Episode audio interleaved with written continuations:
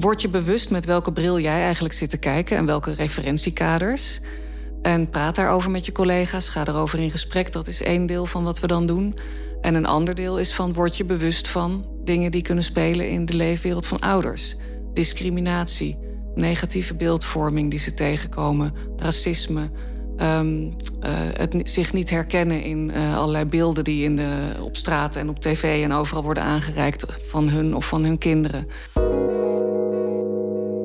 Goedendag, welkom bij de podcast Liefde kent geen dwang. Een podcast van kennis- en expertisecentrum Landelijk Knooppunt Huwelijksdwang en Achterlating.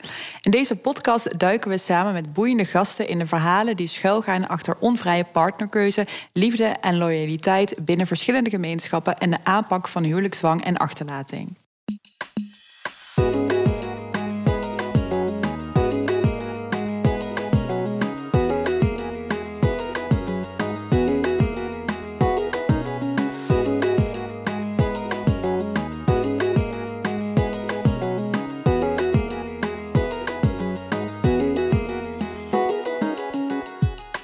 Welkom iedereen bij weer een nieuwe aflevering van Liefde kent geen dwang. In deze aflevering van onze podcast staan opvoedproblemen als een van de motieven van achterlating centraal. Natuurlijk hebben veel ouders vragen over de opvoeding van hun kinderen. Ouders met een migratieachtergrond kunnen daarnaast ook tegen opvoedingsvraagstukken aanlopen die specifiek te maken hebben met de situatie en de migratie en culturele achtergrond waar zij vandaan komen. Hoe kunnen professionals daar nou het beste op aansluiten? Vandaag gaan we hierover in gesprek met Marjolein Distelbrink. Marjolein is senior onderzoeker bij het Verwij Jonkers Instituut en kennisplatform Inclusief Samenleven, waarbij ze onderzoek doet naar allerlei maatschappelijke thema's, waaronder opvoeding bij ouders met een migratieachtergrond. Ook aanwezig vandaag is natuurlijk onze vaste tafeldame en manager van het landelijk knooppunt Dini Vleerman. En mijn naam is Suhela Jeltsin. Nou, welkom Marjolein, dat je hier uh, bent. Uh, we zijn heel blij dat je aanwezig uh, kan zijn en het met ons kan hebben over de, de, onderzoeken die je doet en het werk die je doet. we gaan het nu hebben over um, opvoedingsproblematiek bij ouders met een migratieachtergrond. Kun je eerst voor ons schetsen hoe kunnen we de term migratieachtergrond duiden? Wat is belangrijk om te weten? Ja, het is een term die ook steeds meer eh, ter discussie staat. Hè. We willen er steeds meer vanaf, omdat het uh, ja, een soort stempel kan, kan geven ook uh, aan mensen. Maar het is, nou ja, wij doen vanuit het kennisplatform Inclusieve Samenleving doen we veel onderzoek. En ook vanuit het Verwij Jonker Instituut inderdaad. Naar um, nou ja, op welke manier toch het komen uit een ander land. Of dat je ouders misschien ooit uit een ander land zijn gekomen naar Nederland. Um, of misschien hun ouders uh, nog invloed kan hebben op hoe jij in deze maatschappij eigenlijk uh, ja, je weg vindt en wat je tegen kan komen. En eigenlijk hebben veel van de uh, vraagstukken waar we naar kijken, hebben dus te maken met ja, de situatie waarin je kan opgroeien, die ook weer te maken kan hebben met ooit, nou ja, met het, het feit dat je ouders ooit vanuit een ander land naar Nederland zijn gekomen. Ja. Um, en daar zijn heel veel dingen over te zeggen, maar die zullen we denk ik zo nog wel bespreken. Maar migratieachtergrond, uh, zoals wij er, uh, wij hanteren toch eigenlijk de, de, definitie vaak die vanuit het CBS ook lang is uh, ge, ge, gehanteerd. Die is nu gewijzigd. Die is nu gewijzigd. Ja, gelukkig ja, wel, maar ja, ja, ik snap dat je die hanteert. Ja. in ieder geval, wij bedoelen ermee. dus wij kijken dan naar ouders van de eerste generatie. Dat zijn dan mensen die zelf naar Nederland zijn gekomen op enig moment. Hè. Dus dat kan zijn als kind met hun ouders mee. Of uh, dus ergens in, in de basisschoolleeftijd of daarna, of als volwassenen. Um, en uh, ouders van de tweede generatie, uh, of kinderen van de tweede generatie, dat zijn dan de kinderen die hier geboren zijn uit één of twee ouders die ooit naar Nederland zijn gekomen. Ja. Nou, je hebt natuurlijk ook steeds meer kinderen die intussen alweer dan van de derde generatie zijn, zou je kunnen zeggen. Nou ja, het gaat er eigenlijk ook om, denk ik, als je met mensen spreekt en als je met mensen bezig bent. Weet je, vaak doet het er niet zo toe. Maar uh, het kan dat uh, iemand uh, ervaart van... ik ben niet alleen Nederlands. Of ik ben niet alleen... ik ben ook iets anders. Ja. En, en, en dat dat um, waardevol kan zijn en belangrijk voor diegene... om te kunnen zijn wie die is.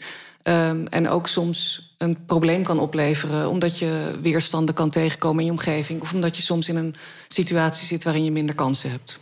Ja, precies. Dus er zijn ja, heel mooi wat je schetst. Er zijn eigenlijk verschillende um, oorzaken die kunnen aanduiden dat uh, uh, het hebben van een migratieachtergrond uh, allerlei problematiek kan ja, aanwakkeren, zeg maar. Die terwijl te maken hebben met niet van een, ja, de, de norm niet delen misschien, als ook um, externe factoren die spelen. Dus dat mensen inderdaad een moeilijkere positie hebben, ja. um, eerder te maken krijgen met allerlei andere problematiek, die ook weer weerslag heeft op op de opvoeding, uh, ja. kan ik me voorstellen. Um, ja, kun jij vertellen wat specifieke vraagstukken zijn die zeg maar spelen uh, bij ouders die jij tegenkomt in je werk? Ja. Ja, we zien dat. Uh, dus wij hebben veel onderzoek gedaan naar zowel of, of, onder ouders die een migratieverleden hebben. Uh, als uh, onder uh, professionals of sleutelpersonen die veel met deze ouders te maken hebben. En dus ook dichtbij de ouders staan en weten wat er speelt. Kun je uitleggen wat sleutelpersonen zijn? Sleutelpersonen zijn de mensen uit gemeenschappen zelf die ook veel vaak met informele groepen met ouders werken. die vertrouwensband vaak hebben met ouders en waar ouders soms eerder ja, mee in gesprek gaan dan met formele voorzieningen. Um, dus ja, met al deze personen zijn we veel in gesprek en in contact. Dus ook met ouders zelf, ook met jongeren. Um, en dan uh, horen we eigenlijk dat er um, uh, nou ja, allerlei. Uh, kijk, ouders zijn. er zijn vraagstukken die alle ouders delen. Hè? Uh, dus uh, of je nou een migratieachtergrond hebt of niet. Uh, iedereen is bezig met social media, uh, met uh, de druk die kinderen soms kunnen ervaren, met uh, je kind goed door de schoolloopbaan heen krijgen, met het, dat je kind niet gehoorzaamt of niet doet wat jij wil, of dat je je zorgen maakt dat hij de verkeerde kant op gaat. Dat zijn natuurlijk, en als kinderen jonger zijn, eten, slapen, huilen, nou, al dat soort dingen, daar zijn alle ouders mee bezig. Uh, dus ook de ouders met een migratieachtergrond uh, komen dat soort vraagstukken natuurlijk tegen. Uh, maar daarnaast uh, kunnen er eigenlijk vragen zijn die uh, specifiek te maken hebben met uh, het feit dat je een ja, minderheidspositie hebt in Nederland. Mm -hmm. Dus dat zijn meer vragen die gaan over ja, hoe breng ik mijn waarden over op mijn kinderen. dus hoe kan ik zorgen dat mijn, ja, wat ik belangrijk vind vanuit mijn culturele achtergrond of vanuit mijn religieuze achtergrond bijvoorbeeld, ja, dat ik dat kan overbrengen op mijn kinderen of dat, mm -hmm. dat een, een, een plek kan hebben, zeg maar. Uh, naast misschien dingen waarvan ouders zeggen: Oh, dat neem ik meer mee vanuit een Nederlandse omgeving. Mm -hmm. Eigenlijk. Zie je dus eigenlijk alleen een probleem, ik begrijp dat goed, als, als ze zeg maar afwijken van, van wat uh, kinderen bijvoorbeeld op school leren. Want als je dat zo schetst, hè, dan, dan, dan kan ik me voorstellen dat het voor iedere ouder zo is. Dat hij graag wil dat, dat zijn kinderen uh, ja, dingen die zij belangrijk achten ook belangrijk vinden. Ja. Um, maar hoe maak je dat onderscheid als professional? Van, oh ja, hier hebben we te maken met echt problematiek, want hier schuurt misschien een norm of een waarde ja. van een ouder? Nou ja, je kan het zien natuurlijk, ouders kunnen het zelf gaan voelen. Van, uh, oh, uh, ik, ik, ik voel me niet gesteund door de omgeving. Uh, dan kunnen ze zich ook gaan, gaan terugtrekken of afzonderen. Hè, van nou, dan, dan wordt het een beetje wij-zij gevoel wat ouders krijgen. Dat kunnen ze ongemerkt soms ook aan kinderen overbrengen. Dus daar kan het problematisch worden. Of waar ouders denken van ja, ik wil op mijn manier opvoeden zoals ik het vroeger heb geleerd. En daar ben ik heus niet slechter van geworden. Maar dat dat dan een, een uh, manier is waarvan kinderen zeggen: ja, maar uh, dat, uh, dat mag niet hier. Of dat, hè, of dat kinderen gaan dreigen om de kindertelefoon te bellen. Of dat nou ja, kinderen in hun ogen brutaal worden omdat ze op school of buiten weer andere dingen tegenkomen. dus dat kan spelen, dat ouders gevoel van onmacht krijgen eigenlijk. Van jeetje, hoe moet ik mijn kind dan opvoeden als ik niet meer kan of mag doen wat ik eigenlijk gewend ben te doen. Uh, dat, dat zou kunnen spelen. Uh, of dat zien we ook dat dat speelt, dat soort dingen. Maar het gaat ook om van, uh, jeetje, um, mijn kind komt allerlei negatieve... Er zijn allerlei negatieve beelden over ons mm -hmm. in deze maatschappij. Of ja. over ons als moslims, of over onze religie. Of wij kunnen niet we mogen, uh, weet je, we worden gedwongen om te kiezen. Of mijn kind mm. wordt gedwongen om te kiezen. Ben je nou een Turk of ben je nou een Nederlander? Ja, er is zelfs een, over Turk zijn gesproken een heel onderzoek geweest. En, uh, na uh, de rellen in Rotterdam. Mm. van um, hoe Turkse jongeren zich voelen inderdaad. Ja. Of ze, welke identiteit. En dan word je eigenlijk een beetje gedwongen om te kiezen. Ja. En er kwam uit dat onderzoek dat alle ondervraagden zich zowel Nederlands als Turk voelden. Maar inderdaad, wat je zegt, het, het wordt um, dus ook van buitenaf heel erg opgelegd. Van nou, dat kan niet. Je kan niet allebei zijn. Je moet één. Ja, Ja, dus dat schets je wel iets moois. Dat die problematiek eigenlijk aan twee kanten een beetje, uh, een beetje speelt. En dat ouders en kinderen dus daar de dupe uh, ja, van kunnen zijn. Ja, het kan natuurlijk uh, voor je identiteitsontwikkeling is het heel belangrijk dat je de meerdere kanten die je in je hebt mag leven en mag, mag voelen en zijn. Ja. Ehm. en, en, daarover gesproken, Dini, merk jij ook iets als professional van zeg maar dat we dat misschien um, wat meer kunnen, kunnen aanmoedigen of vanuit dat het allebei zou moeten kunnen, zeg maar? Dat je, als we het over de identiteit hebben en bij jongeren, wat jullie tegenkomen, um, dat ook professionals mogen aangeven, misschien wat meer van, nou, je mag je identiteit omarmen en uh, dezelfde normen en waarden als, als wij hier overwegend in Nederland ja, aanhouden. Zeker, dat is zo. Ik, ik denk dat je soms wel ziet dat dat bij, um, denk ik vooral bij jonge mensen, dat dat wel soms spanning oproept. Mm. op het moment dat normen en waarden die je bijvoorbeeld van thuis meekrijgt, haak staan op wat je bijvoorbeeld op school leert. Op school is het denk ik heel erg belangrijk om een eigen mening te hebben, om mm. mee te praten, om te kunnen analyseren, om terug te praten. En sommige ouders die vind het heel erg belangrijk dat een kind gehoorzaam is en meteen naar school, naar huis komt. En ik denk, eh, dan is het ja, voor de samenleving niet zozeer een probleem. Dan wordt het een probleem voor een jongere, omdat hij eigenlijk in een loyaliteitsconflict zit van wat je leert van school en wat je thuis meekrijgt. En dat wordt natuurlijk wel ingewikkeld dan. Ja, zeker. Ja. ja, en je ziet inderdaad vaak in relatie tot school ook dat ouders dan uh, bijvoorbeeld schrikken van uh, of, of, of het niet eens zijn met uh, ja, seksuele voorlichting die bijvoorbeeld op school wordt gegeven. dat soort onderwerpen, daar zie je het ook rondom dat soort onderwerpen. Maar breder inderdaad, dat wat jij schetst, daar kan het gaan knellen. En, en, en wat je dan wilt voorkomen eigenlijk is dat ouders de, ja, de, de link met de kinderen kwijtraken. Want dat, dan gaan kinderen ondergronds, hè, soms als ze dan dat soort dingen ervaren. Ja, dan heeft, dan heeft niemand er grip op, zeg maar. Hoe, hoe, zien jullie dat als professionals, als, als onderzoeksinstituut? Ook hoe gaan jullie daar um, mee om met, met deze um, ja, hele moeilijke situatie, eigenlijk, zoals je het zo ook schetst? Um, wat is belangrijk? Ja, nou, wat, wat belangrijk is, is uh, wij constateren dat voor dit soort vraagstukken, waar heel veel ouders mee zitten, dat er eigenlijk nog niet zoveel uh, ondersteuning is. en er is wel ondersteuning, maar dan vaak in de eigen kring dat, dat zijn dus die sleutelfiguren. Ja, dus dat ouders met elkaar in gesprek zijn, uh, informeel eigenlijk. Uh, en dat is natuurlijk een hele prachtige manier. Um, maar uh, bijvoorbeeld bij de, de of, formele opvoedondersteuning, daar zijn nog niet veel. Um, nou, het zit niet zo verweven in de methode die ze daar gebruiken om ouders te ondersteunen. Um, terwijl het er wel in zou kunnen passen, maar dan moet je er oog voor hebben. En er is ook wat handelingsverlegenheid, zou je kunnen zeggen, bij veel professionals.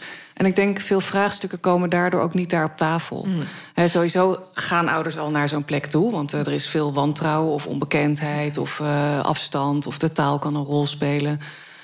Um, of, uh, nou ja, en, en als je daar dan terecht komt, wat leg je dan op tafel? En wat zegt degene tegenover je dan daarover? En maakt dat dat jij besluit dat je nog meer gaat vertellen... of je hart al gaat openen of gaat vertellen waar jij echt mee zit of niet. Wat is daarvoor nodig om dat wel zo te krijgen? Je zegt het net al een beetje tussen neus en lippen door... maar wat, wat zijn dingen die, die ervoor zouden kunnen zorgen... dat het wel in de methodiek verworven zit? Mm dat, ja, eigenlijk dat het inclusief, hè, waar, waar jullie ook voor staan... dat het inclusief uh, hulp verlenen wordt. Nou, je ziet dat mensen uh, uh, soms een beetje op zoek zijn naar recepten. Van, uh, nou, vertel mij, wat moet ik doen? Hmm. En dat is lastig, want het gaat natuurlijk altijd om maatwerk. En volgens mij een van de belangrijkste dingen is al dat je... Het, zoals wij net het gesprek begonnen... dat je niet een labeltje op mensen gaat plakken of gaat denken... oh, deze mevrouw heeft een Turkse achtergrond. Nou, die zal wel zus en zo zijn. Ja. Of, oh, dat is bij jullie zeker de, de, dit of dat. Uh, dus dat je eigenlijk gewoon uh, altijd kijkt naar de mens tegenover je. Want er is natuurlijk ook heel veel variatie binnen groepen ouders en tussen ouders. Uh, dus het hangt af van wat is je gezinstraditie. Het hangt af van wat is je culturele achtergrond. Het hangt af van ben je religieus of niet. En op welke manier vul je dat in. Hoe lang ben je al in Nederland. Al dat soort onderwerpen maken. Um, hoe, hoe, ben je opgeleid? Um, heb je netwerk om je heen of niet? Al dat soort onderwerpen maken. Hoe jij er als ouder naar kijkt en over praat. Um, dus dat is denk ik al een eerste hele belangrijke. Dus altijd gewoon heel open en nieuwsgierig het gesprek aangaan. En uh, luisteren naar ouders, vragen. wat, zij, uh, wat hun zorgen zijn. Vragen over wat ze uh, willen bereiken voor hun kinderen. Dat is natuurlijk altijd een hele mooie ingang. Ja. Um, in plaats van te snel gaan adviseren. Dus dat is één heel belangrijk ding, zeg maar, wat wij vaak benadrukken. Ook in, mm. we hebben intussen ook een toolkit voor gemaakt of een, um, um, een teambijeenkomst voor professionals, uh, jeugdprofessionals. Die daarover gaat, zeg maar, van hoe kan je ook. Nou ja, die, die gaat eigenlijk nog iets meer over andere onderwerpen. Die gaat nog over hoe kan je ook verbinding maken met de leefwereld van ouders en met de vraagstukken die daar spelen. Dus ja, daar is ons onderzoek, daarvoor doen wij ook ons onderzoek, zeg maar, om de, de, de, de woorden uh, van de ouders ook naar boven te halen. Van wat maken zij mee? Ja. Wat komen zij tegen? Ook ouders van de tweede generatie, hè, die hier ja. zijn geboren. Maar uh, kan je iets noemen uit die toolkit wat, wat je misschien uh, gemak in gemakkelijke taal zou kunnen uitleggen voor onze luisteraars? Nou, het gaat bijvoorbeeld heel erg over in die toolkit, of het is geen toolkit, dus het, is een, het heet een teambijeenkomst waardeopvoeding en diversiteit. Dat is een hele methodiek. Nee, het is een, een, een teambijeenkomst voor uh, jeugdprofessionals. Ja. Uh, om uh, eigenlijk samen te doen met je eigen team. Van uh, professionals die in een wijkteam werken. Of in een. nou, in Amsterdam heb je de ouder- en kindteams. Hè. We hebben het samen ja. met hun ook gemaakt. Dat zijn ehm, hulpverleners uit verschillende disciplines die ja, samenkomen. Die laagdrempelig eigenlijk voor ouders zijn om ze te ondersteunen bij de opvoeding en voor kinderen. Oh. Nou, um, maar het kunnen ook maatschappelijk werkers op school zijn. Of nou jeugdverpleegkundigen. Iedereen die met ouders laagdrempelig werkt uh, zou dit kunnen gebruiken. Ja. En het gaat er eigenlijk over, uh, over diversiteitssensitief werken gaat het eigenlijk. Ja. Dus het gaat uh, er eerst over van, oké, okay, met welke bril kijk je eigenlijk mm -hmm. naar een ouder? Hè? Dus want jij hebt je professionele bagage, maar je neemt ook jezelf mee naar een gesprek. En jij bent op een bepaalde manier opgegroeid, opgevoed. Jij hebt bepaalde normen. Er bestaat niet zoiets als objectief hulpverlenen natuurlijk. Nee, je neemt jezelf mee. En uh, um, Kijk, jij kan ook, ook vanuit de kaders die we hebben vanuit Nederland, kan jij vinden of kan jij eh, erachter staan van. Jij kan bijvoorbeeld zelf niet religieus zijn. Hm. Geef maar een voorbeeld. En niks hebben met religie. Maar je hebt een ouder tegenover je die met een vraagstuk zit wat heel erg met religie te maken heeft. En voor die ouder is religie een heel belangrijk referentiekader. Nou, daar gaat het in die toolkit over van oké, okay, word je bewust met welke bril jij eigenlijk zit te kijken en welke referentiekaders. En praat daarover met je collega's. Ga erover in gesprek. Dat is één deel van wat we dan doen.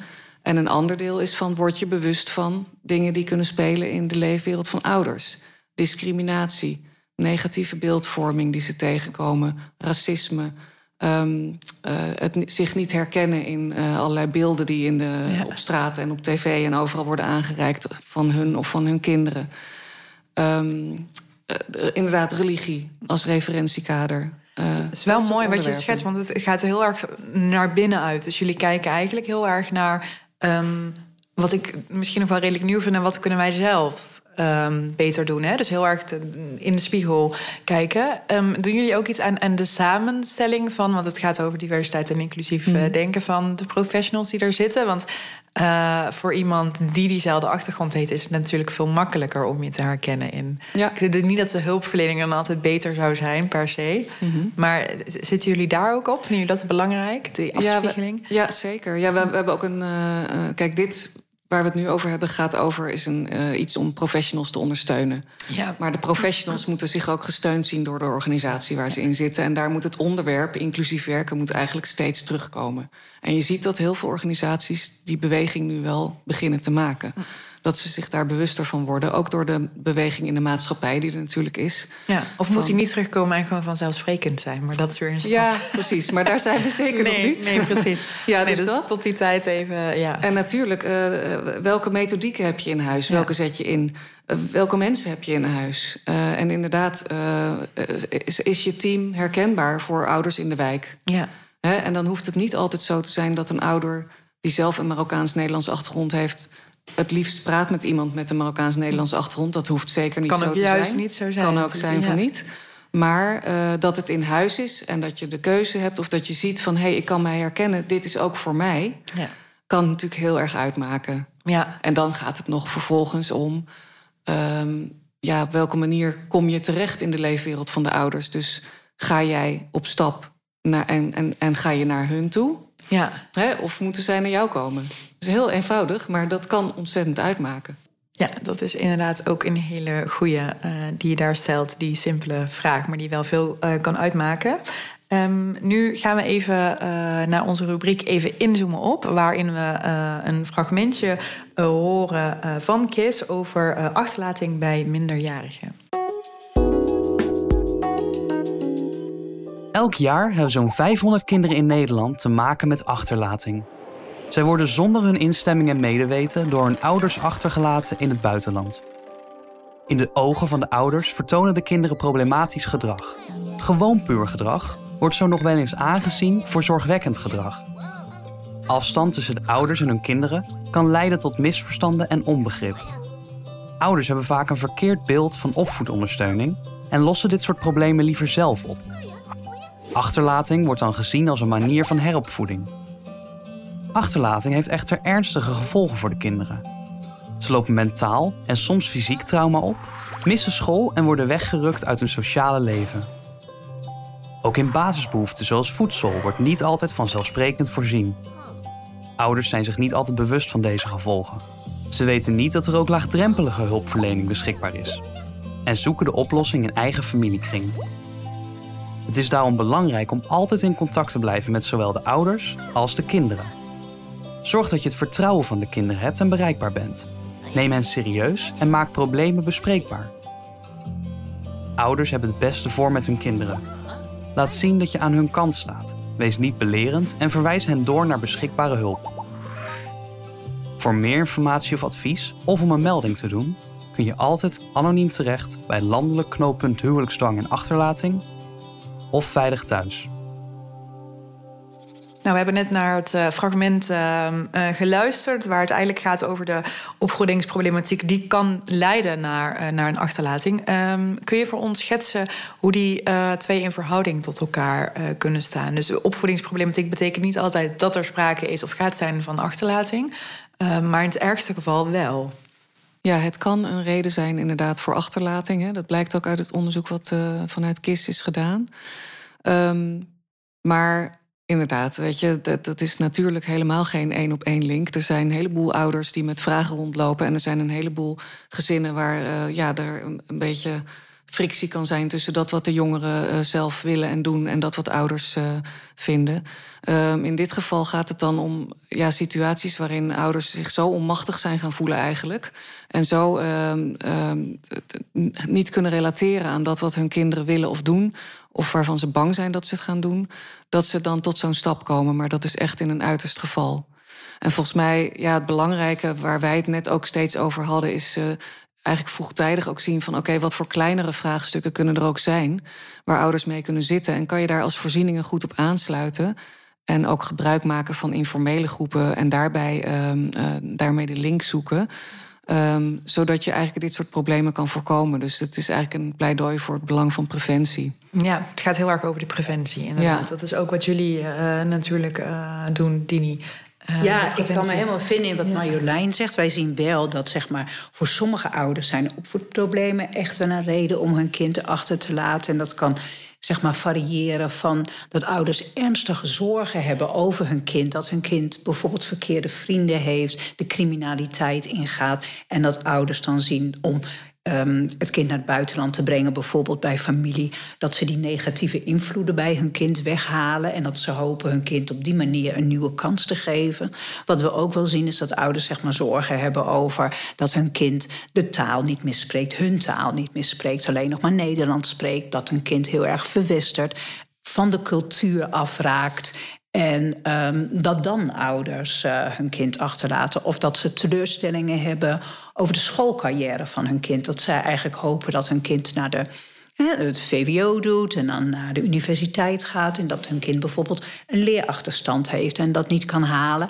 En dat dat voor ouders een reden is, omdat ze denken dat dat misschien in het land waar zij vandaan komen dan beter is.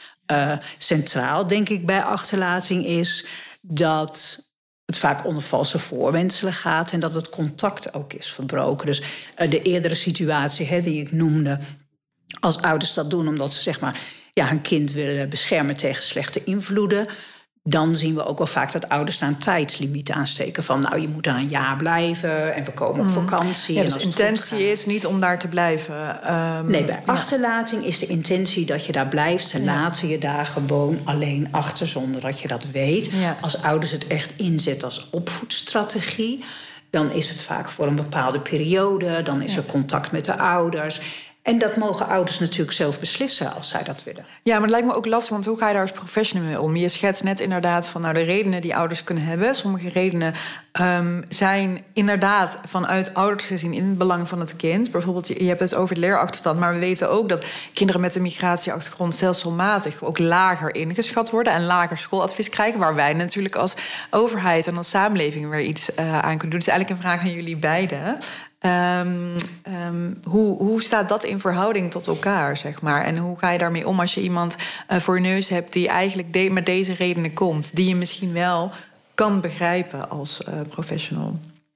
Ja, als ik iets mag zeggen over wanneer wij dan zien dat het achterlating is, ehm, dan, worden, zeg maar, dan worden alle banden met Nederland, met hun bekende sociale omgeving, worden afgesneden.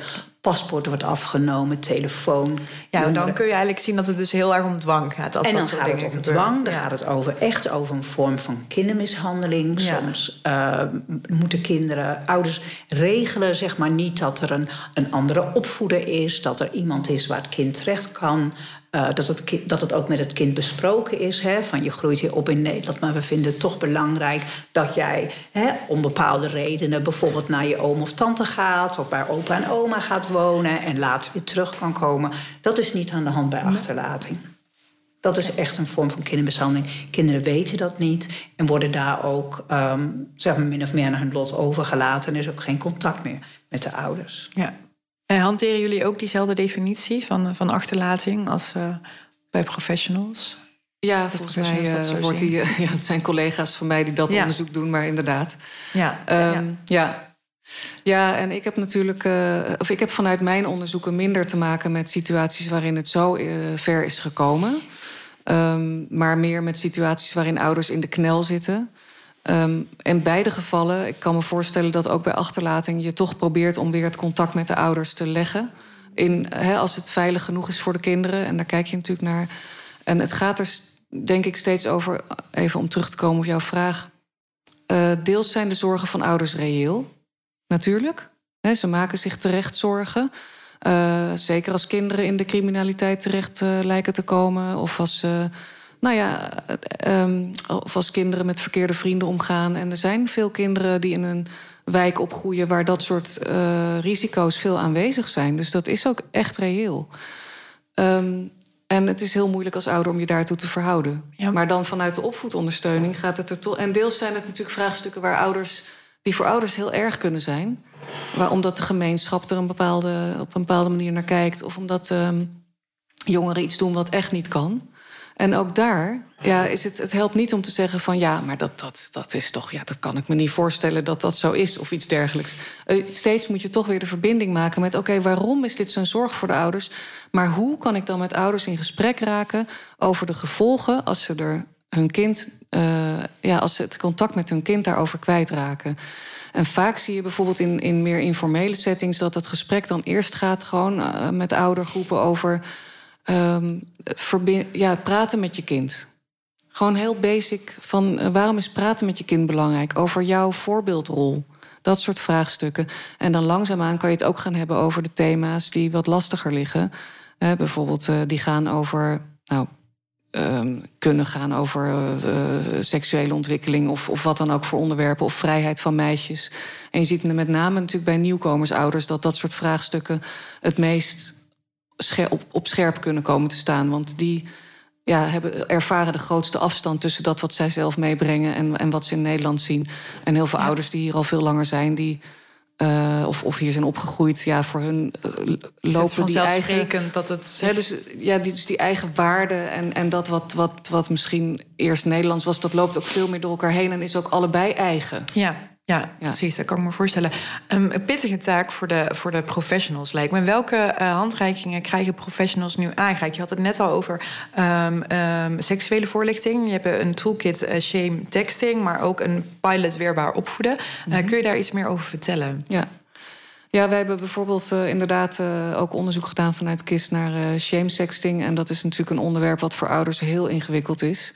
Want als kinderen daarmee te maken krijgen, ja, dat, dat zijn dan uh, echt zaken die vanuit het geloof natuurlijk ook echt helemaal niet, uh, ja, niet kunnen. En elke ouder zou zich zorgen maken natuurlijk hè, als een kind daarin terechtkomt. Maar in dit geval, als je het hebt over ouders met een religieuze achtergrond bijvoorbeeld, kan het nog extra spelen. Um, ja, en dan gaat het toch weer over het gesprek op een manier aangaan met ouders waarbij je ook waardering en begrip laat zien voor de dingen die zij belangrijk vinden. Maar wat heel mooi bijvoorbeeld staat beschreven in die toolkit shame sexting is uh, uh, religie, weten we, is vaak een belangrijk referentiekader voor ouders. Um, en, en, dat kan dan uh, um, van, uit de religie kan bepaald gedrag zondig zijn. En, en, en daar kunnen mensen in de omgeving allemaal wat van vinden. En um, maar je kan ook gaan zitten op waarden als liefde en barmhartigheid en, en vergevingsgezindheid, die ook in de religie zitten. Mm. Bijvoorbeeld, vond ik een mooie die daarin wordt aangehaald. Ja, dat is haal de goede dingen uit het religie ja. en uh, de andere dingen stopt hij zoveel mogelijk ja, weg. Ja, ja. ja. ja dus. dus Merk je dat, dat um, ouders daar um, op reageren op zo'n manier van: oh, ik heb daar nog nooit zo naar gekeken, misschien, maar. Ja, nou, uh, je ziet in ieder geval in veel van de. Hè, dus wij doen dan onderzoek naar uh, mensen die dit soort dingen heel goed met ouders kunnen. Um, en dan zie je dat uh, als er erkenning is, als er, weet je wel, als een soort ontspanning even kan komen van oké, dat wat ik belangrijk vind mag er zijn. En het is niet zo van. Uh, ja, nou, dat, dat, dat, dat, dat kan hier niet hoor. Want het mag gewoon niet. Weet je, je moet ook heldere kaders op een gegeven moment schetsen. Maar als het gesprek er onderling kan zijn. Dus je ziet ook dat het onderlinge gesprek voor ouders vaak heel helpend is. Van hoe doe jij dat dan? Of ja. hoe heb jij dat opgelost? En, ja. uh, en op, aan de hand van voorbeelden. Of ze horen andere ouders die er ook mee zitten. Dat kan heel helpend zijn. Ja, en voor dat onderlinge gesprek moet er dus ja, wel heel erg een soort van um, veilige ruimte, lijkt me, gecreëerd ja. worden. Ja.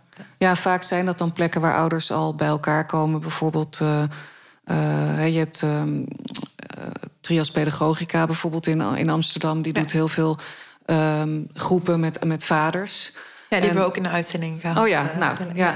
Dan weet een paar uitzendingen van... geleden voor de ja, luisteraar. Ja, ja.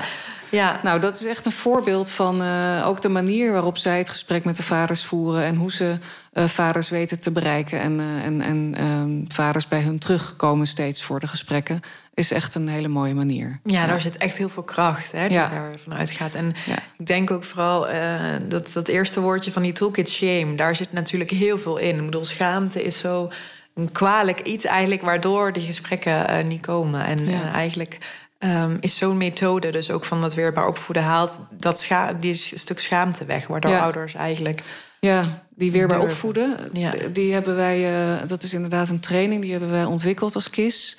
Uh, samen met mensen die ook veel van dit soort dingen doen. Um, en uh, dat is een aantal bijeenkomsten om met ouders te doen. En ehm, we hebben vrijwilligers of nou, getrainde vrijwilligers zeg maar, opgeleid daarin om dat uit te voeren. Die zijn ook beschikbaar, dus dat wil ik bij deze even noemen. Dat in allerlei gemeenten mensen zijn die dat soort oudergroepen kunnen gaan uitvoeren. Die staan echt in de startblokken om dat te gaan doen. En ze doen het ook al in een aantal gemeenten, gelukkig. En dat zijn eigenlijk, uh, die gaan dan met een, met een groep ouders um, ja, in gesprek eigenlijk over heel basic eerst van. Uh, nou, je voedt je kind op. Wat, wat, wat hoop je dat je kind later bereikt? En daarbij wordt bijvoorbeeld het beeld van een boom gebruikt. Hè? Dus uh, de vruchtbare grond die er is. Wat is jouw vruchtbare grond waar je je kinderen mee opvoedt? Je waarde, dat wat jij belangrijk vindt. Hoe zorg je dat die stam sterk wordt van dat kind? Hoe zorg je dat als het kind tegenwind tegenkomt in de takken van de bomen, hè, de, maatschappelijke tegenwind die er kan zijn, discriminatie wat je kan tegenkomen, hoe zorg je dat, dat, uh, um, ja, dat kinderen daarmee om kunnen gaan? Uh, dus hoe maak je je kind sterk? En daarnaast zitten er een aantal bijeenkomsten die dan echt gaan over um, hè, wat helpt jou daarbij, is ook een belangrijk onderwerp. Maar die dan echt gaan over inderdaad onderwerpen als eerlijkheid en schaamte of um, als uh, discriminatie. He, bijvoorbeeld die eerlijkheid van uh, je bent als ouder het voorbeeld voor je kinderen. Maar ouders zijn ook wel eens niet eerlijk. Soms kan je redenen hebben om niet eerlijk te zijn. Maar he, dat je daarover in gesprek gaat van uh, je verwacht van je kind dat hij eerlijk is. Maar soms uh, kan je zelf ook een leugentje om best wil of benoem je bepaalde dingen niet of juist wel. Dus dat gesprek, zeg maar, die finesses, daar gaat het dan bijvoorbeeld in zo'n groep over. Mooi, het ligt, heel erg um, te denken aan die loyaliteit die er is. Nou, maar ook wederzijds respect van ouders naar kinderen, waar zo'n trias pedagogica zich natuurlijk ook op richt. Van, ja. uh, je kunt alleen voor je kinderen dat verwachten, eerlijkheid, als je dat zelf uh, laat zien. En eigenlijk geldt dat voor alles. Je kunt uh, dat voorbeeld ja. zijn voor je kinderen. Ja. Mooi, ja. ja. Heel mooi, ja. Um, en um, heb jij um, misschien nog de tip voor, voor professionals om opvoedingsproblemen aan te kaarten, om het gesprek aan te gaan? Je hebt net al heel mooi een aantal dingen benoemd. Het is fijn als je enige kennis hebt, dus van dit soort vraagstukken die kunnen spelen in de levens van ouders. Dus iets van verdieping daarin is denk ik heel uh, belangrijk. Maar je moet niet alles wat los en vast zit, denk ik, gaan lezen. En, uh, want het gaat uiteindelijk toch om dat je niet gaat invullen en niet gaat bedenken van tevoren wat de vraagstukken zijn. Mm. Maar wel dat je door de manier waarop jij je vragen stelt, door misschien ook iets persoonlijks in te kunnen brengen. Want het zijn vaak vraagstukken die ook in ons eigen leven als professional. Ik bedoel, misschien ben je een professional die zelf ook een migratieachtergrond of een verleden heeft. Of misschien ben je een professional die op een andere manier uh, dezelfde vraagstukken tegenkomt. Zonder dat je dan uh, uh, het, het, oog verliest, zeg maar, voor um, dat iemand in een andere positie kan zitten dan jij. Dus even om een voorbeeldje te noemen. Um, ik heb een uh, Nederlandse achtergrond, geen migratieachtergrond. Als ik tegen een ouder ga zeggen die iets over discriminatie vertelt, dat ik zeg van ja, iedereen maakt wel eens discriminatie mee. Ik maak ook wel eens discriminatie mee. Dat is zo. Dat kan zo zijn vanuit een ander iets van mij, zeg maar, kan ik discriminatie meemaken of negatieve beeldvorming. Maar um, ik moet me wel realiseren dat het voor deze ouder, die, uh, die niet zijn normen uh, gesteund ziet, zeg maar, in, in de omgeving waar zijn kinderen in bewegen, of deels maar gesteund ziet, een ander verhaal is. En dat, dat je er op een andere manier mee te maken krijgt. Dus dat is een voorbeeldje van uh, hoe je wel, hè, je kan persoonlijk de link leggen. Door te, bijvoorbeeld iets te vertellen over iets wat jou heeft geraakt of wat ook bij jou kan spelen. Maar ja, vraag vooral en ga vooral luisteren naar de ouder. Probeer echt te ontmoeten en te bedenken vanuit die ouder van wat diegene voor zijn kinderen wil. Want dat zeiden jullie volgens mij ook in het begin. Hè, van iedereen wil het beste voor zijn kinderen, elke ouder. Probeer daar weer de, de verbinding mee te leggen en vanuit daar te gaan praten bijvoorbeeld ook als het gaat over slaan. Ook zo'n onderwerp wat heel vaak naar mm. voren komt. Mm, als je begint met, ja, slaan, dat mag hier dus gewoon niet. Ja. Dan gaat de deur dicht. Dan gaan ja, ouders, dat is heel erg vingerwijzen natuurlijk. Ja, dan gaan ouders niet meer vertellen wat hun uh, beweegt omdat, ja. uh, en, en, waarom ze. En dat ze daar ook heus wel mee zitten. Ja, maar je, je kan ervan uitgaan dat de meeste gezonde mensen het zelf ook niet leuk vinden om, nee, dus, om dat te doen, natuurlijk. Nee, dus het is vaak onmacht. Ik bedoel, en, dus je kan meer vragend van oké, okay, uh, probeer dus ouders in de schoenen van hun kinderen te laten staan. Probeer ouders in, uh, in hun eigen jeugd terug te laten kijken. Hebben ze het daar ook ervaren? Wat vonden ze ervan? En daar een beetje in door te vragen. En wat voor voordelen zijn er als je het doet? Of wat voor nadelen? Weet je, als je op zo'n manier gaat vragen. Ja, nou, uh, ik, ik sla nu steeds harder, maar het helpt helemaal niet. Oké, dus het heeft ook nadelen. Wat zou je dan kunnen doen? Of, hè, of hoe is het voor je kind? Nou ja, als je op zo'n manier het gesprek aan weet te gaan, dan kan je echt verder komen. En dan kunnen ouders vanuit zichzelf gaan voelen dat ze iets willen veranderen. Ja. Mooi, heel erg in de spiegel kijken dus als professional. Ja. Ook, ik zeg, ik zeg ja, ja. Dankjewel Marjolein voor het uh, fijne gesprek en de inzichten die je ons uh, gegeven hebt. Dankjewel Dini ja, voor je aanwezigheid. En dankjewel de luisteraar voor weer het luisteren naar een aflevering. Um, hiermee is het einde gekomen aan deze aflevering van Liefde kent geen dwang. En wil je nu geen aflevering missen, abonneer je dan op onze podcast via je favoriete podcast app. Tot de volgende.